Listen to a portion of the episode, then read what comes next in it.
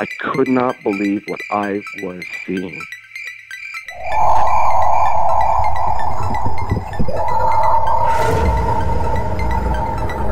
I could have filled the back of his head with 556, which is an absolute joke. Well, it's not an ape because if the Sasquatch was an ape, we would already have one. What are these elusive hominids that stalk the wilderness? Your host, two time witness and field researcher for more than 40 years, William Jevning. Welcome to the mystery. Welcome to Creek Devil.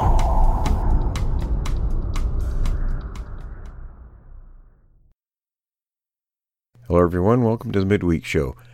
This week we're doing John Green's interview of Bob Gimlin. This was done around 1992, and it's interesting. And we'll we'll get into it in the commentary after the reading. But um, so, Tom, do you want to uh, have something to say before we get this rolling? Yes, absolutely. I just want to say thank you to everybody. We've had a really good year for 2021, and we are looking for an even better year for 2022. If uh, if you like the show, please like and subscribe and share. Ring the bell; it helps the algorithm. And you can also support the channel with Patreon, and the link is in the description as always. All right, folks. Well, without further ado, stand by, and I think this is uh, Jim Sower's reading. So stand by for that, and that'll kick off in just a moment, and then we'll do our discussion afterwards. Welcome. This interview is being brought to you by William Jevning and is being narrated by me, Jim Sower. On October 20th, 1967, at a place known as Bluff Creek, California, two men captured on film a creature that has been the source of much controversy ever since. There have been many theories and claims regarding this film, some supportive and some claiming hoax. The following interview by John Green of Bob Gimlin on videotape at Gimlin's home in Yakima, Washington in 1992 recounts events in Gimlin's own words.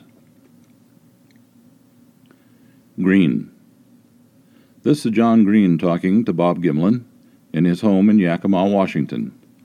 This is with regard to the movie that Bob and his friend Roger Patterson made 25 years ago in Northern California, Bluff Creek area. But we'll start a little further back than that. Now, you've known Roger for a long time, haven't you? Gimlin. Yes, I knew Roger in the early 1960s. I met Roger about 1958 59. Green. So that was before he got interested in Bigfoot? Gimlin. Yes, I can't recall just exactly when he did start talking to me about Bigfoot, but it was probably in the early 1960s. Green. Did you go out with him at all, looking into this? Gimlin. Yes, Roger and I had gone out many times in different areas and over in the Mount St. Helens area, and actually up in this area here because there was a fellow who said he sighted one right up here at Cowiche Canyon, which is about 20 miles from here. I went up there with Roger on that investigation. Of course, we covered as many of them as we could when they'd call or somebody would give us a report on something that's happening in the area. Roger and I rode horseback in the mountains quite a bit because I was training the horses at the time. Of course, I rode a lot in the mountains, and Roger would go along with me, and he'd play tapes and talk to me about the creature. I was a skeptic in those days. I trusted Roger's thoughts and his knowledge, but I wasn't really convinced that they existed. Green. How did you come to take this particular trip to California? Gimlin. Well, Roger and I had been over in the Mount St. Helens riding the roads and just more or less going by the lava rock caves and things when we came back from there. Well, let's go back a little here. Uh, it started raining real heavy over there, and uh, this was in the last part of August and the first part of September. When we got back to the Yakima area, somebody in California had phoned Roger's wife and left a message that there had been tracks sighted on the new roads that they'd been pushing back into the Bluff Creek area and that they were building logging roads into. So that was the reason that we went into that area. Green. Did Roger usually carry a movie camera with him? Gimlin. Yes, most of the time he had a camera that I can recall. I wasn't much on cameras, but Roger did have a camera, and prior to that, he had been working with a guy up in this area here that that's, well, when he bought the camera. I knew he had that camera. He usually kept it in his saddlebags on his horse. Green. Well, when you went to California, did you have some definite time you were going to spend there? Gimlin. Yes. Well, we didn't know exactly because I was working construction at that time and I was in between jobs, so I said, Yes, I can take off and go down there. I cannot recall the exact amount of time I was going to stay down there with him, but we stayed longer than I planned on staying. In fact, we stayed a week longer than I planned. Green. How long were you there? Gimlin. Well, I think we were down there, California, a total of three weeks. Green. And what were you traveling with? Gimlin. I had a one ton truck with a horse van on it to haul the animals and all of our equipment. Of course, we took all of our supplies to stay as long as we need to stay you know, the hay, the grain, our own food. Because once we got in there, we never went into town. Green. How many horses did you have? Gimlin. We had three horses two saddle horses and a pack horse. I had a saddle horse, and Roger had a saddle horse, and of course we had a small pack horse along. Green. What was Al DeAtley's role in all this? Gimlin. Well, Al DeAtley was Roger Patterson's brother in law, and he backed Roger financially with whatever expenses it took to go to these places. He was supposed to help me on some of the expenses, which I never did receive. Green. So you provided the truck and the Gimlin. Yeah, and the fuel, and my own horse, and my own food. The agreement when we left on any of those investigations was that whatever Roger spent, that we would split up on the expenses and with me, but Al DeAtley was backing Roger because Roger didn't have a job at that particular time. Green.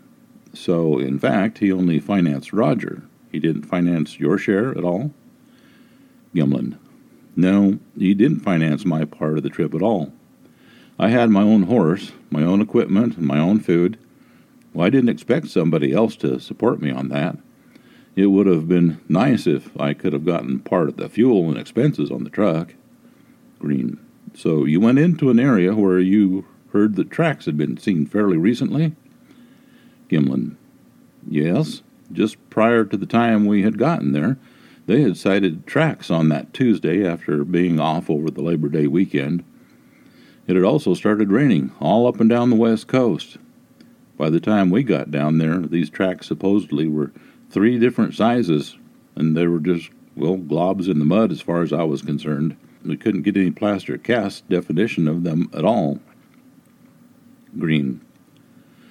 I never realized that you went down there for that specific set of tracks. Gimlin. Yes, that's the reason we went into that area. I wasn't real anxious to go down there because, well, I needed to go back to work. But Roger kept saying these guys were pretty good down in that area. I can't remember the fellow's name that, uh, that called up here. Green. Probably Al Hodgson. Gimlin. Yeah, that was a, that was it. It's uh, Al Hodgson. But there was somebody else who had called Roger too, a guy that worked for the Forest Service. Green. Syl McCoy, maybe? Gimlin. Yes, I think that was his name. Yeah, McCoy. Something like that. Of course, it took me a while around here to get things ready so my wife could do my chores because I had animals at that time.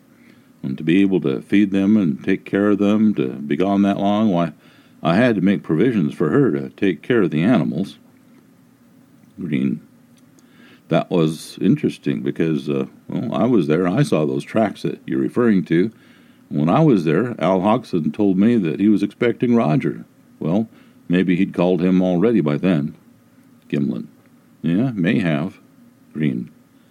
I took that to mean that Roger already had a trip there planned before that. Gimlin. Uh huh. Well, I don't recall whether he had a trip planned prior to the call or not. In fact, I don't think he did. Like I said, we'd been in the Mount St. Helens area, and when I came back here, I was going to go back to work in two weeks. And then I talked to him, Roger, again. Uh, we said that we were kind of in between jobs, so we can take a couple weeks off.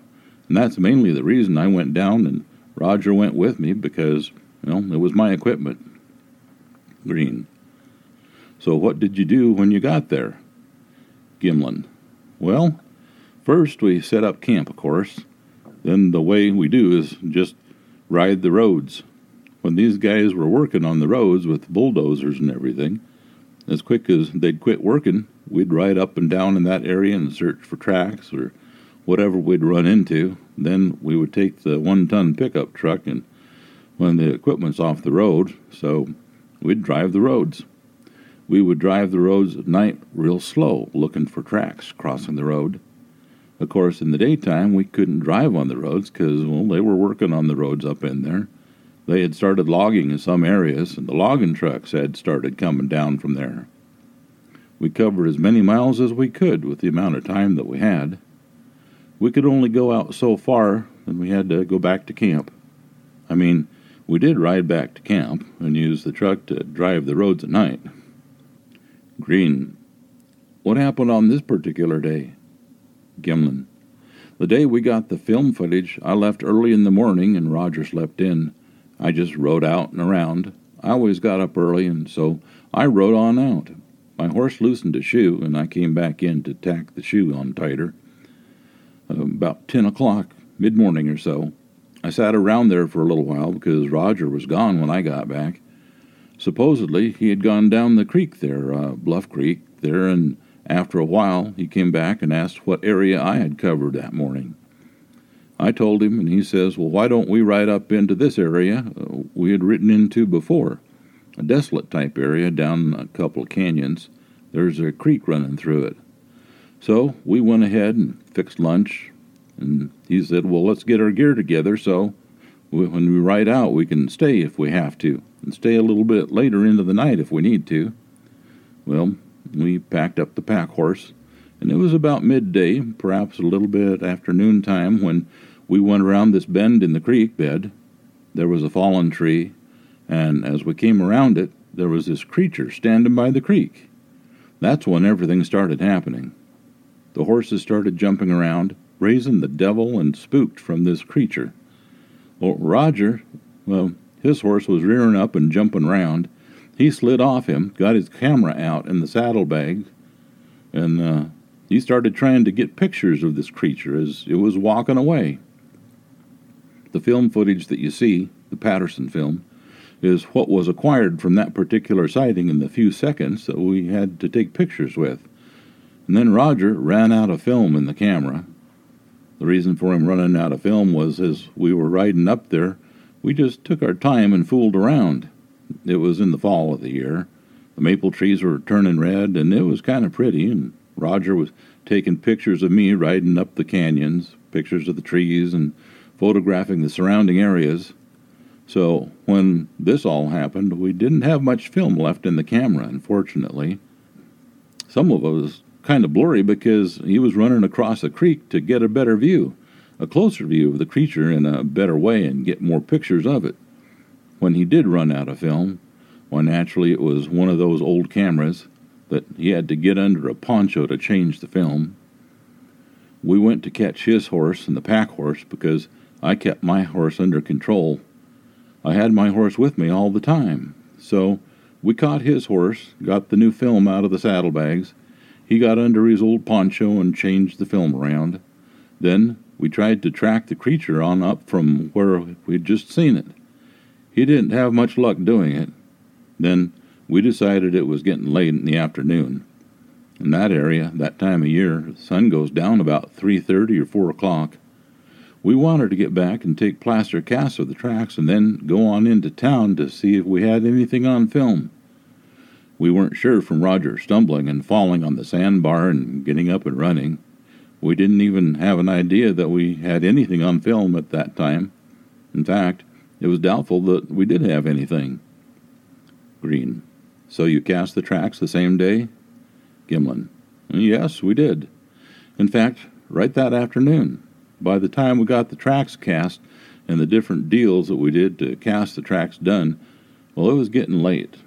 It was almost dark by the time we got back to the truck and got the horses fed and tied up.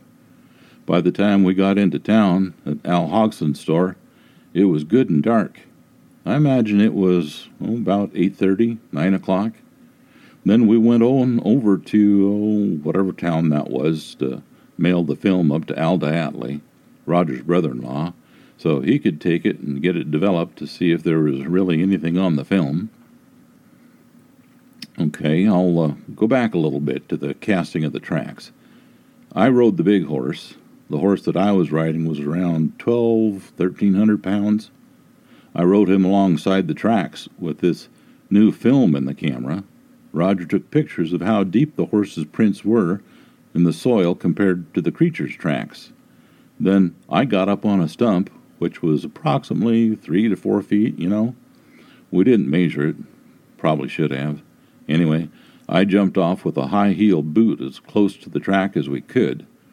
Then we took pictures of that to illustrate the depth that my footprint went into the same dirt with the high heel cowboy boot. And, well, at that time, I weighed 165 pounds.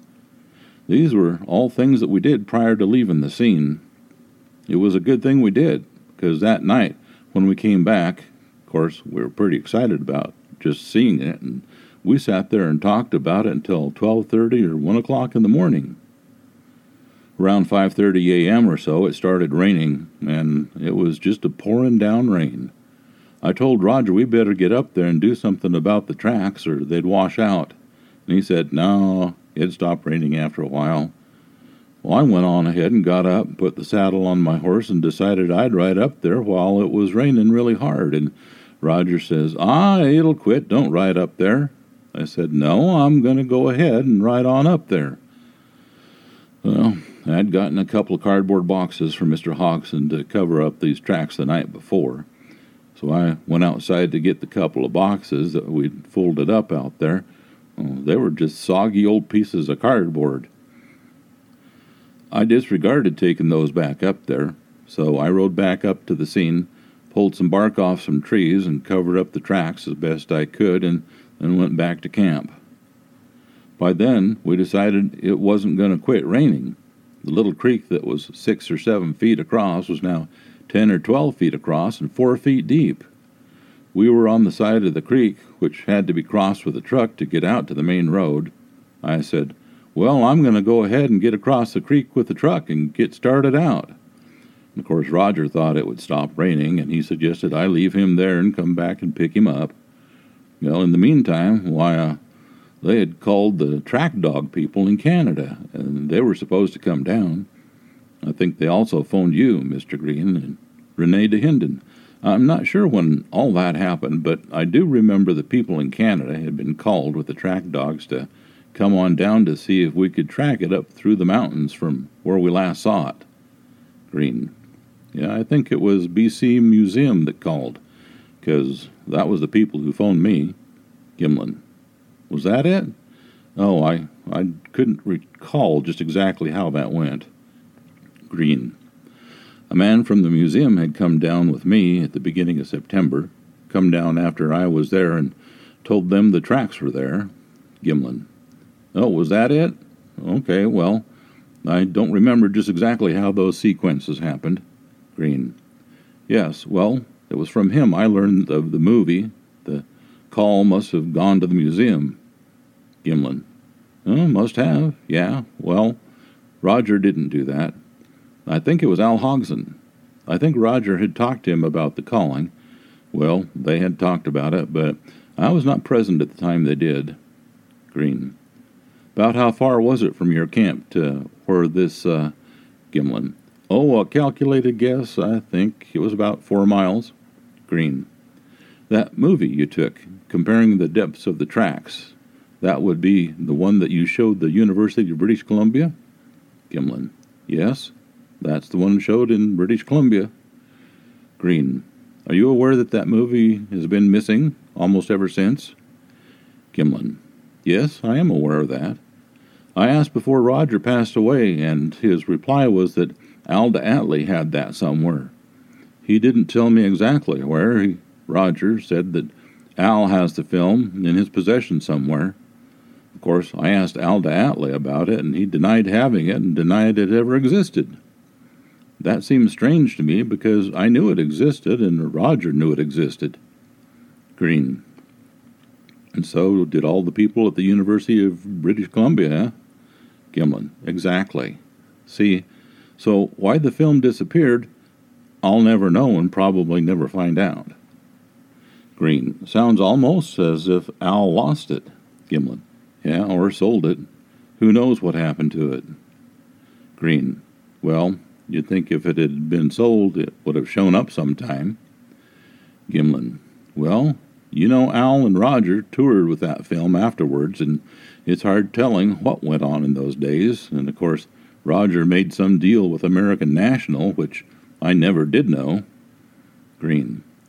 But you know Rene Dahinden and I were the first people to make a deal for the use of the film itself.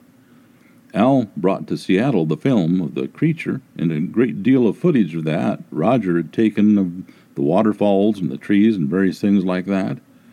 The footprint film was supposed to be there, but it wasn't.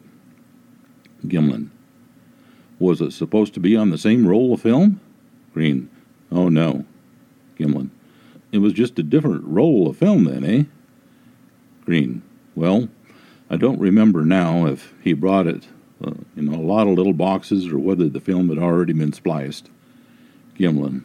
Yeah, I see. Green. But anyway, we showed it expecting to find the footprint film, but it wasn't there. Gimlin. Yes, but as I didn't know much about movie cameras or splicing film or any of that sort of thing, well, anybody could have shown me the film and I wouldn't have been able to detect a splice, except I knew what was taken. We all saw it, you know? Of course, the film footage of the creature wasn't that good, but the other footage was plain.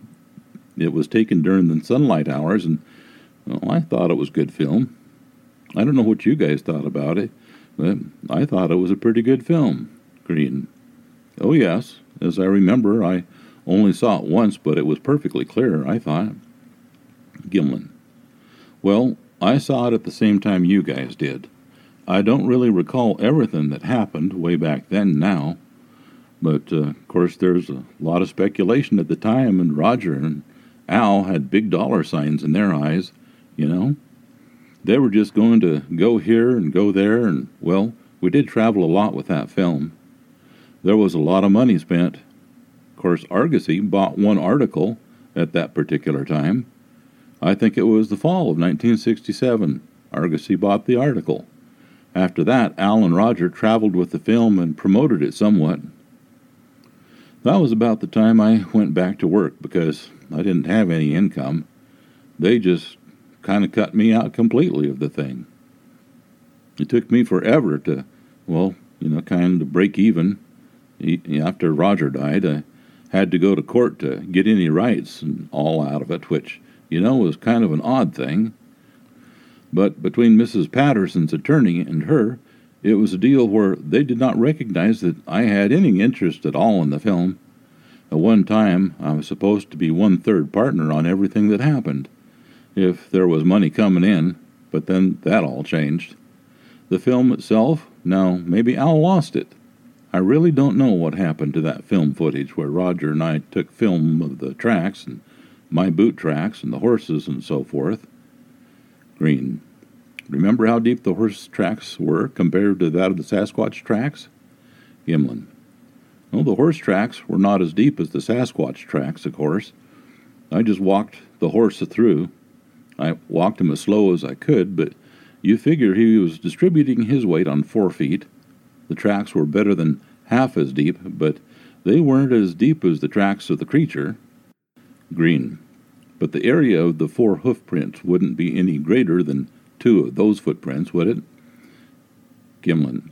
No, no, the hoofprint area, if you're familiar with sizes of horses' hoofprints, well, the horse wore a size 1 shoe, which is not quite 6 inches in diameter, probably more like five inches in diameter with a number one shoe on the front foot. The shoes were a little smaller on the back feet. They were size ones trimmed down, is what they were. Of course, I rode the horse too, so there was my extra weight plus the horse's weight, plus the saddle and the tack and everything I had on him. There was probably a total weight of about, you know, 1,400 pounds. Green. How about when you jumped off the stump? Gimlin. Now, when I jumped off the stump with a high heel boot in the dirt, the footprint went almost as deep as the creature's footprint. We didn't exactly measure. We didn't have a ruler, we just took pictures of it. Viewing it, the film, you could actually tell better for depth. By looking at it and making a judgment on the side of it, it wasn't as deep as the creature's footprint. They weren't exactly side by side either. There were probably two or three feet between my track and the creature's track, but there was some distance between them. The soil was practically the same. That soil had all been washed in there from the flood a year prior. There could have been some variation in the soil. We really didn't get into it that deep. It was a thing where, well, we were pretty excited about it and all, and there was a time element there to get all these things done before dark. Green. You know, when you walked around the tracks, when you took that movie, your boot tracks were there too, weren't they? Gimlin. Yes, right. We walked around it quite a bit, trying to stay out of the tracks as much as possible. Green. But still, you would have been close then. Gimlin. Oh, yeah, just walking. We were close, but the boot prints lacked a whole lot going as deep, considerable amount going as deep as the creature's tracks were. Green. Going back now to what happened when you first saw the creature, how did it come into view? Gimlin. You mean when we first saw it, John? Green. Did you come around a corner, or did you see it from a distance, or Gimlin. No, it wasn't exactly a corner. We came around a bend. We were riding the creek beds, is what we were doing, and so when we came around the bend in the creek, well, this thing was standing alongside the creek, standing there upright. We were about 60 to 80 feet away from it when we first saw it. Then, at different times, we were different distances from it. At one time, I was probably as close as 60 feet to it when I rode across the creek and got off my horse. When Roger ran across the creek, well, the thing immediately started walking away. Then, whenever it was that the horses started spooking and throwing fits, well, the commotion started and the creature just started walking away. Green. So it was standing when you first saw it? Gimlin. Yeah, it was standing still, right at the edge of the creek when we first saw it. Yes. Green. Right at the edge? Gimlin. Right by the edge of the creek, yes. Green. But fully upright. Gimlin. Fully upright, standing upright, yes. Green. What exactly did the horses do? Gimlin. Well, Roger was in the front, and his horse tried to spin around and come back. I was in riding behind him on the big horse, leading the pack horse along. My horse was kind of spooky, but not near as bad as Roger's horse. Roger's horse was a spooky little horse. Uh, he was young, and uh, the horse I was riding was an older cow horse, been roped on and used for a lot of things. Roger's horse threw all kinds of fits, and when Roger got off the horse, he ran off, and the pack horse jerked free from me and ran off back down the way we came. Green. Did Roger's horse buck? Gimlin. No, it never did buck. Just reared and jumped all around. His horse was in front of me, and of course I wasn't looking straight at him all the time. This all happened in a couple of heartbeats, you know. It happened fast. Green. But then Roger's horse didn't go down? Gimlin. No, it didn't fall down, just reared up is all. Green. Well, because this has been said since, you know, that Roger's horse fell down. Gimlin. No, no, his horse never did fall down. No. Green. Okay, well, that's interesting. So, did he get the camera while he was still on the horse? Gimlin. Yes, while he was stepping down off the horse. Um, well, a lot of people have asked me about that, and they probably don't realize the agility that Roger had. He was a tremendous athlete. Roger had tremendous agility. He had been a rodeo rider and did gymnastics, and this wasn't a full size horse Roger was riding either. It was a pony, a small horse. Green. Yeah, I've seen those little horses. He used to haul them in a Volkswagen bus. Gimlin. Yeah, we used to haul two of them in a VW bus. Roger rode these horses because they were easy to get on and off, and because Roger wasn't a very big man. So actually, when he was getting off his horse, he always kept that saddlebag ready. The saddlebag had two flaps on it to keep it buckled down. He kept one buckled and one of them unbuckled so he could get into his camera in the event that he needed it in a hurry. And this was the case at that particular time. Green. So he practiced getting the camera out of the saddlebags in a hurry. Gimlin. Oh, yeah, lots of times. Yes, he did. That was his theory uh, that if he ever had to get it, um, keep one buckle on there so that it would not bounce out while he was riding, and the other one loose so he could get it out in a hurry. Green. Did Roger have a gun at all? Gimlin. Yeah. Roger had a 303 British rifle in his saddle scabbard, and I had a 30-06 rifle in my saddle scabbard. Green. Did you have any expectation that you might see one? Gimlin. No, I surely didn't. I don't think Roger did either. We always carried rifles with us when we went into the mountains. At least I always did, and I'm sure Roger did too. Green. Had you discussed whether you would shoot at one of these creatures if you saw one? Gimlin. Yes, many times. We had talked about it, but decided unless it was necessary, we would never shoot. In other words, unless it was violent or attempted to attack us or something in that sense of the word, you know? Green. So when Roger was off his horse and ran after the creature with the camera, what did you do? Gimlin. Well, Roger said, Cover me, as he pulled the camera out. Well, if they don't understand what that means, well, he didn't have any protection, just the camera in his hand and in case something were to happen. Well, what I did was ride across the creek, pull my rifle out of the scabbard, stepped down off the horse, and just stood there with my rifle. I never raised the rifle like I'd shoot or anything like that, just held it in my hand, and with the other hand, I held my horse to keep him from getting away from me.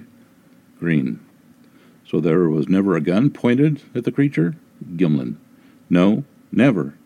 I didn't point the rifle at the creature. Green. Did you ever feel like the creature was acting at all threatening? Gimlin. No, it kept walking away all the time. It turned and looked around once at Roger and once at me. The first time it turned and looked was the time that I rode across the creek. I was off to its right, behind it, and that is when it made one turn with its head. Then Roger relocated himself on a log, steadying the camera at one time, then, when he ran to another position to get a better view and a better picture, the creature turned its head a second time, and I assume it was looking at Roger. When you view the film, I never could really decide whether it turned to look at me or Roger because all these things happened tremendously fast, and I was trying to hold on to my horse and rifle at the same time and also keep an eye on the creature and Roger. Green. Do you have much of a mental image now of what you saw as opposed to what you saw in the movie since that time? Gimlin. Well, I don't think that has changed much. Yes, I still have a mental image of what really happened that day. There may be a few things that I've overlooked or forgotten over the years, but basically, the time of the day and how the thing moved and what we did is pretty much still in my mind. Pretty exactly in my mind because even though we were excited, you never seem to forget those things. Green. When you first saw it, how big did you think it was, Bob? Gimlin. Well, I thought it was about six and a half feet tall, and I would have guessed it weighed, you know, 250, 300 pounds. It did have tremendous muscle bulk. This was an estimated guess at the time, of course. I'm not used to seeing things like that. I was just guessing weight compared to the amount of muscle quarter horses have. It was as big as a quarter horse naturally, and the height because well, we were up on our horses at the time we first saw the creature. Therefore, it probably didn't look as tall as it really was. Now, the horse I was riding was a 16 hand horse, One hand is four inches on a horse. My horse was 16 hands tall plus my saddle. That would make him approximately 16 and a half hands high. Now, of course, with me sitting up there, you can figure me eye level was about nine feet high. So anything actually less than nine feet, you'd be looking down on it. Green. Was it obvious whether it was a male or female? Gimlin. Well, it appeared to be a female, but you know, I had never seen one. I had never even seen a track until that day, so I couldn't even make a statement whether it was male or female. But the film indicates that it had mammary glands, so we assumed it was a female. Now, they had told us that the tracks they had found in the road were three different sizes. We talked about that at length and discussed it and assumed that, well, there was a male, a female, and a younger one with those three different size tracks. So our first assumption was it was a female. Green. What color did it appear to be to you? Gimlin. Eh, it was dark brown, brownish color. Green. Then it wasn't as dark as it looks in the film? Gimlin. No, it wasn't as dark as it looks in the film. Uh, it was a uh, long ways from being tan, but it wasn't a very dark brown like it shows in the film. It was a lighter color brown. Of course, it was lighter in different areas of his body, too. I suppose there were the where the hair is shorter, it was lighter, and vice versa. It might have been darker where the hair was shorter. Green. Can you remember details on his face? Gimlin. Yes, I can. The face would have a flat type nose. The lips, well, I can't really remember what the lips looked like, except it did have lips, and we could see its teeth. The eyes were large eyes, but not big round eyes like a horse or a cow, but they were large eyes. The hair on its face was short. There wasn't a whole lot of hair around its cheeks and down along the side of its face. Best I can remember is the face didn't have a whole lot of hair on it. Green. What would the skin color be then? Gimlin. It seemed like it was a brownish color skin. Green. Was it doing anything with its hands? Gimlin. You mean, uh, Green. Well, in the film, they were just swinging. Gimlin. Well, John, that is all I ever saw. Uh, it never raised its arms or anything to that effect. It just walked with an easy type motion away from us and swung its arms like a human being. The best I can remember is the hands were about the same color as the face. Green. The bottoms of its feet looked quite light colored, but that could be the sand. Gimlin. Yeah, I think that was the case. The sand wasn't a white sand, it was kind of a funny type soil there where the creature walked, and it was lighter colored dirt. I think you can remember the color of the soil, John. Green. Oh, yeah. Gimlin. It was pretty light colored soil in there, and might have been why the soles of the feet looked light in the film footage. Green. In the movie, it hasn't quite disappeared when the picture stops because it looks as if it's about to disappear behind a big pile of, well, it looked like a stump or a pile of wood or of some kind. Gimlin. Yeah, it hadn't disappeared when the film footage, uh, well, when Roger ran out of film, because it traveled on, oh, probably not half again the distance of where he, another 30 or 40 yards. There was some trees down in that area, I suppose from the flood and so forth. There were many fallen trees and different things in that area. Then, when the creature did disappear up a little draw, why, I wanted to follow it. Of course, Roger didn't want to follow it because he was on foot and he didn't want to be left there. We thought there was possibility there were two others around. Well, we didn't know at the time whether that was one of the ones that had made the tracks up above the scene or not. Roger was a little bit upset about that, so he wanted to catch his horse and get some more film in the camera. It took quite a while to catch the horse and to catch the catch horse as well and tie them up. Then we rode on in pursuit of the creature. Now, see, the way it went to see if we could see more tracks, or I don't know, I thought maybe we could see this creature again. I don't really know why I was thinking that. We never did see it again, but saw, we saw the scuffs in the gravel, and in the creek bed where that indicated where it possibly ran when it went out of sight. We measured 68 to 72 inches in the stride, which was not even close to accurate because it was, as I have said, just scuffs in the gravel. Then we tracked on up the creek bed quite a ways. We saw one wet half of a footprint on a rock as it went up into the mountains, and that was as far as it went with it. Green. So there wasn't sand to show footprints beyond where you saw it? Gimlin. No, it was gravel mostly, but there was sand and dirt where it went across the creek, but it never left a footprint in the sand or in the dirt or soil. It did leave a wet mark on the rock in the creek where it went across and went on into the hills from there. Green. Were you ever close to it? Closer to it than Roger was when he took the pictures? Gimlin. Yeah, I was. When I rode across the creek and got off my horse, I was closer than Roger was with the camera at the time. I rode fairly close to the creature. Green and I suppose Roger wouldn't have had much of a look at it because, well, he was looking through the lens of the camera all the time. Gimlin. Well, yes, I feel that I had a better look at it. We talked about it, like I said, when we got back to the camp that night. When we stayed up and talked about it for hours, you know, talked about what each one of us had seen.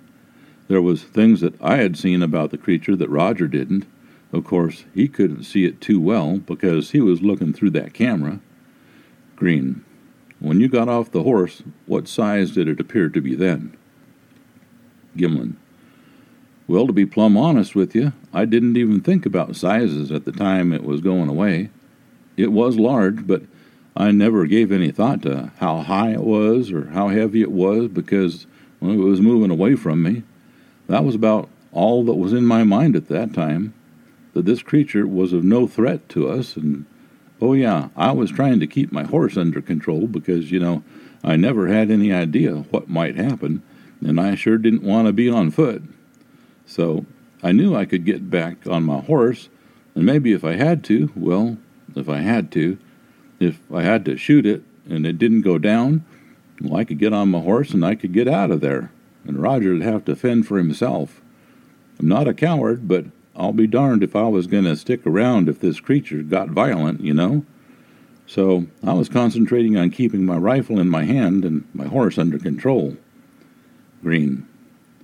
Well, there is, of course, this widespread opinion that it was um, some kind of masquerade having the film.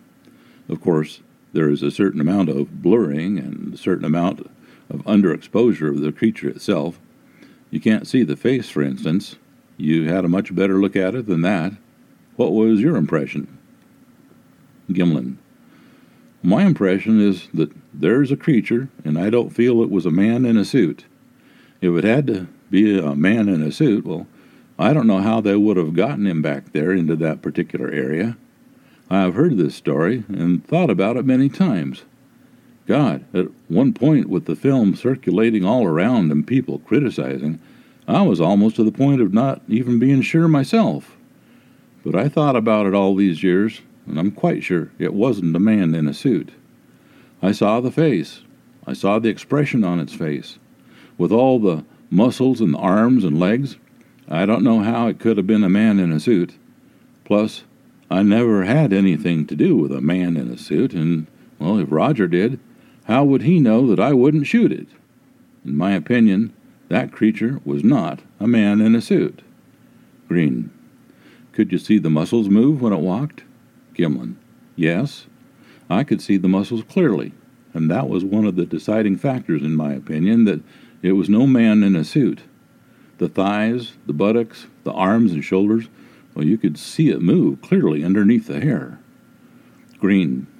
You had estimated this thing to weigh a great deal less than the horse and yet the footprints were deeper. What explanation could you think of? Gimlin. Well, you asked my estimation when I first saw it. Green. No, no, but. Gimlin. Oh, you mean afterwards? Well, God, John, there was no way of really knowing.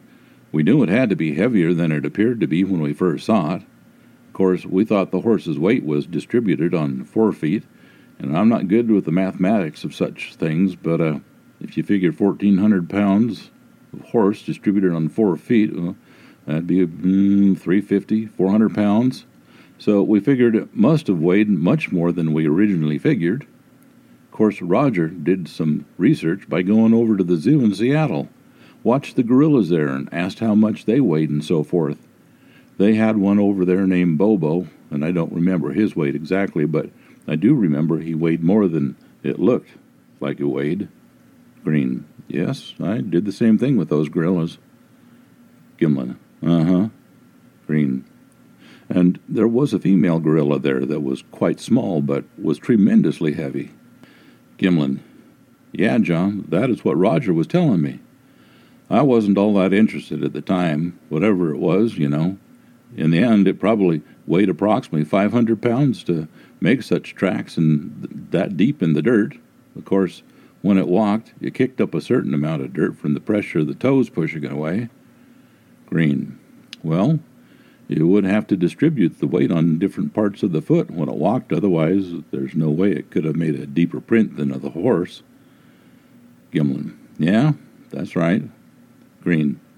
If its feet were put down flat, each foot would have had oh, an area as big as three of the horse's feet. Gimlin. Yes. Green. You would have to roll that imprint in some way or another. Gimlin. Yeah, right. Green. So when you saw it, up until that moment, you had never seen a track? Gimlin. Never. Never seen a track at all. That's right. Green. And you weren't all convinced that there were any such animals to be seen? Gimlin. That is true. I was not convinced that they really existed. You know, I figured Roger must have had a reason. He showed me plaster casts, and I heard different stories from people who had seen them. So I thought, well, maybe there is something to this, but I just didn't believe in them basically. Didn't believe it was possible that they could exist. Even after we got the film, many people said, ah, they don't exist. And still, people tell me it's a bunch of malarkey, you know? There will always be a certain amount of people you just can't convince lest they see one. Green. Well, when you did see it, there wasn't any doubt that you were looking at an animal, was there? Gimlin. There's no doubt in my mind at all. Green. Well, okay. That ought to do it, Bob. Thanks a lot. Gimlin. You're quite welcome, John. That's the end of the interview. Thank you for listening. Well, I hope everyone enjoyed that. The first thing I wanted to mention was that Bob Gimlin, everyone has said for years that he's probably the most honest person you'll ever come across, and that was including, you know, John Green and Rene Dahinden. He didn't really have anything to gain from the whole film thing, whole Patterson film. And he didn't even really talk about this. Um, I spoke with him a couple times on the phone. I guess it was 2002 or 2003, and I was, uh, in fact, it was for. Uh, I was asking him to do an interview, so I could include that in my first book. And he told me that he didn't do interviews anymore. And in fact, Green and, and there were very select interviews that he did do because he knew those people. When it come to talking about all that, he felt left out really badly so because you know Patterson and, and everybody involved in the film after the fact you know sort of took off with it they kind of left him in the dust so he was kind of bitter and didn't talk about it for geez i'm one of the few people that probably talked him into doing you know going out public and talking. And and i'm glad he did. You know he deserved it and i told him so. So um, this interview he did, like I said, in, in 92, and I talked to him probably 10 years later and, and was one of the people that probably helped convince him to come out and talk about it publicly. But the point is, up to that point, he had absolutely nothing to gain by going out and, and sticking to his guns on his part of the story. Tom, what are your thoughts? Absolutely. You know, and I got to say, I've I've looked at so many interviews um, with with Bob Gimlin over the years, and you know, the guy just strikes me a hundred percent as a gentleman's gentleman. He really is a man of integrity. He has nothing to gain. You know, we interviewed uh, Doug Hajicek uh, about a year ago, maybe a little over a year ago, and even Doug Doug had um, he had authorization to offer Bob Gimlin a million dollars if Bob would come out and just say, "Hey, yeah, guess what? It was it was a hoax." And Bob didn't even bat an eye. He just said, "You know, I, I'd love to take your money, but here, let me tell you what really happened." And and he was just that kind of a guy. He really was. I've never talked to him personally. I've talked to his wife briefly, but um, you know, he's he just really is a just a real stand-up person and a real man of uh, great integrity and good character. You know, he and Patterson were friends, regardless of what. And I've had plenty of people tell me, you know, that that are against the film and don't believe it, and claims that Patterson was some kind of a crook or whatever. And I mean, there's just a whole lot of stuff out there. So, but you have to kind of take Bob Gimlin's interview for what it is, and the fact that the guy, like you said, he he was offered by Doug Hajicek a million dollars, and they were good for it, and he couldn't take it because the story was real. And Bob's the kind of a guy that he was there around Patterson a lot, not just at Bluff Creek, you know, on that particular occasion, but in the many trips that they went in Washington State and elsewhere. So if there were any kind of shenanigans, Bob would have said something. Yeah, it's a real good point. Yeah. Um, and I was looking at the interview with John Green, and this is, you know, there's a whole lot of really excellent points in there. One of them was Green asked him, he says, Was it obvious whether it was a male or a female? And Gimlin said, Well, it appeared to be a female, but you know, I've never seen one. well, that's, um, yeah, good point. yeah, and he'd never seen a track until that day. So, you know, again, he's just very open, candid, honest. Um, and we've talked about it, and it's been discussed just an awful lot about the fact that Patty was a female. And if, excuse me, if you're going to fake this thing, why would you go to the extra effort of you know making it? And and they didn't even know who would have known because uh, you know chimps and gorillas don't have the uh, you know the the large breasts like that. So who would have known to have done that?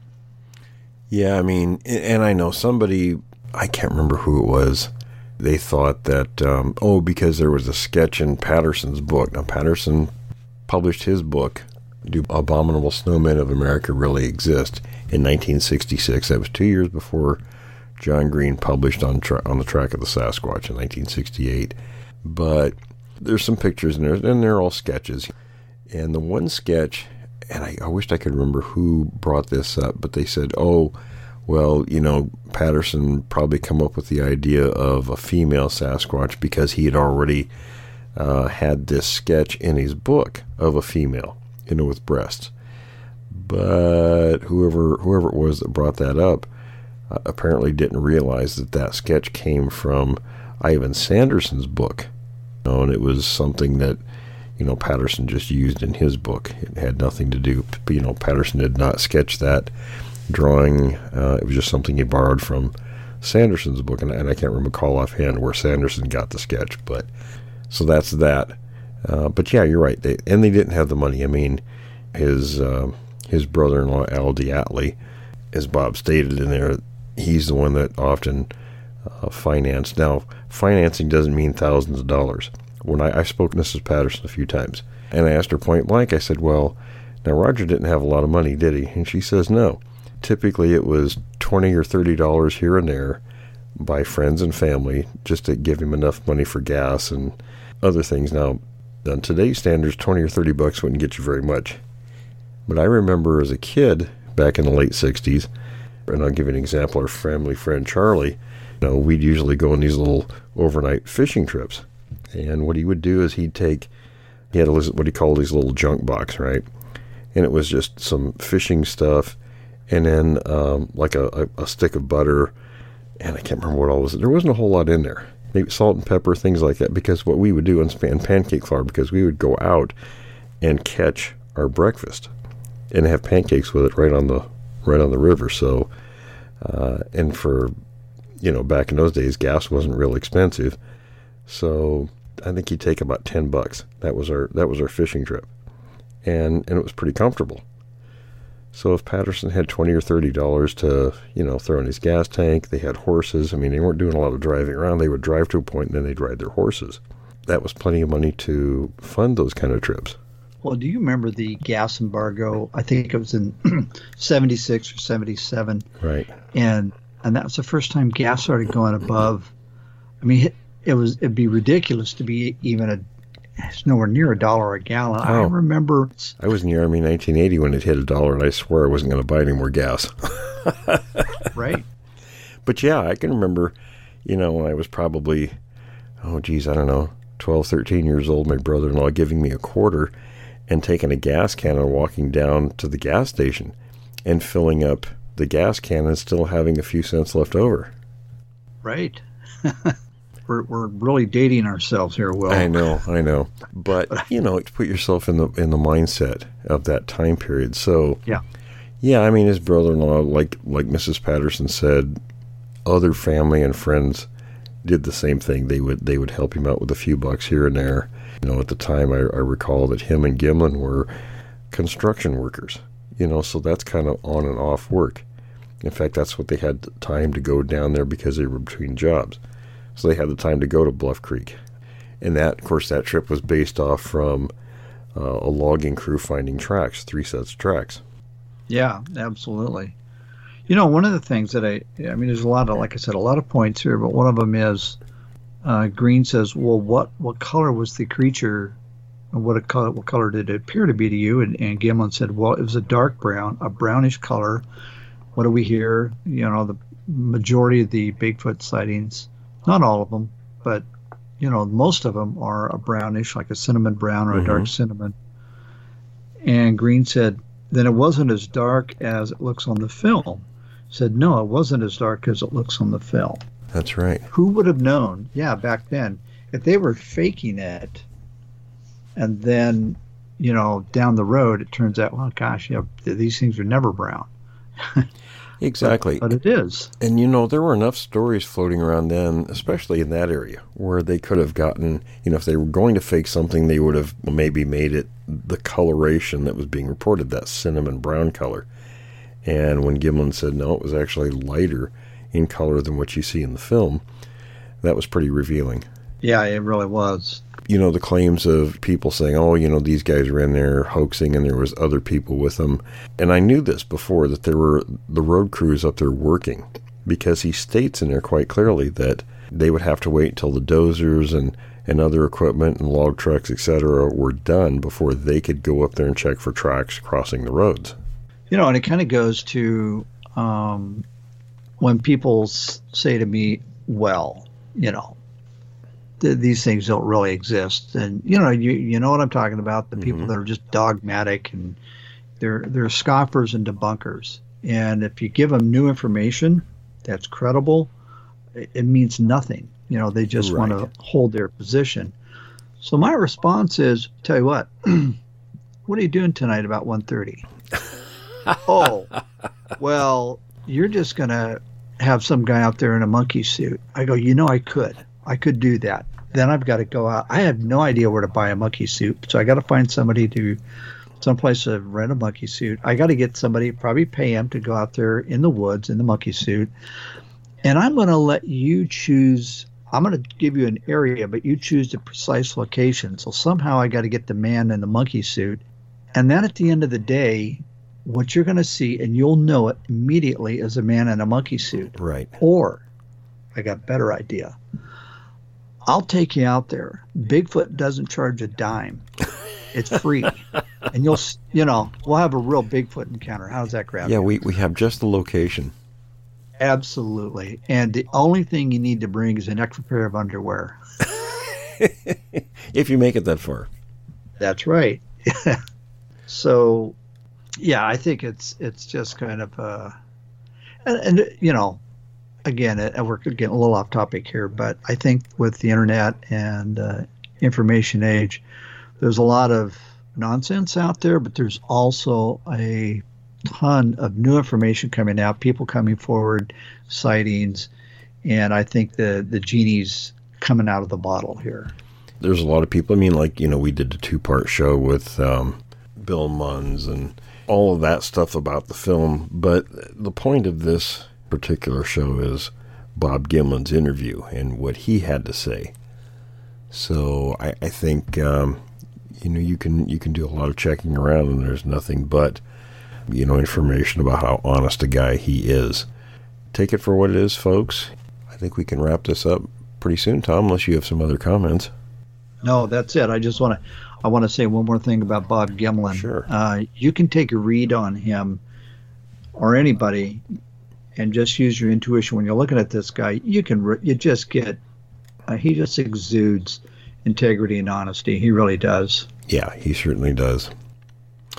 All right, time. I think we'll wrap that up, folks. So, uh, you know, stay tuned for the weekly show on Saturday. Thanks for listening to this episode of Creek Devil. If you or anyone you know has had an encounter with these creatures, please contact us at williamjevning at yahoo.com. That's William, J E V N I N G, at yahoo.com. All communication is confidential. Join us for another program next week. And until then, keep your eyes open out.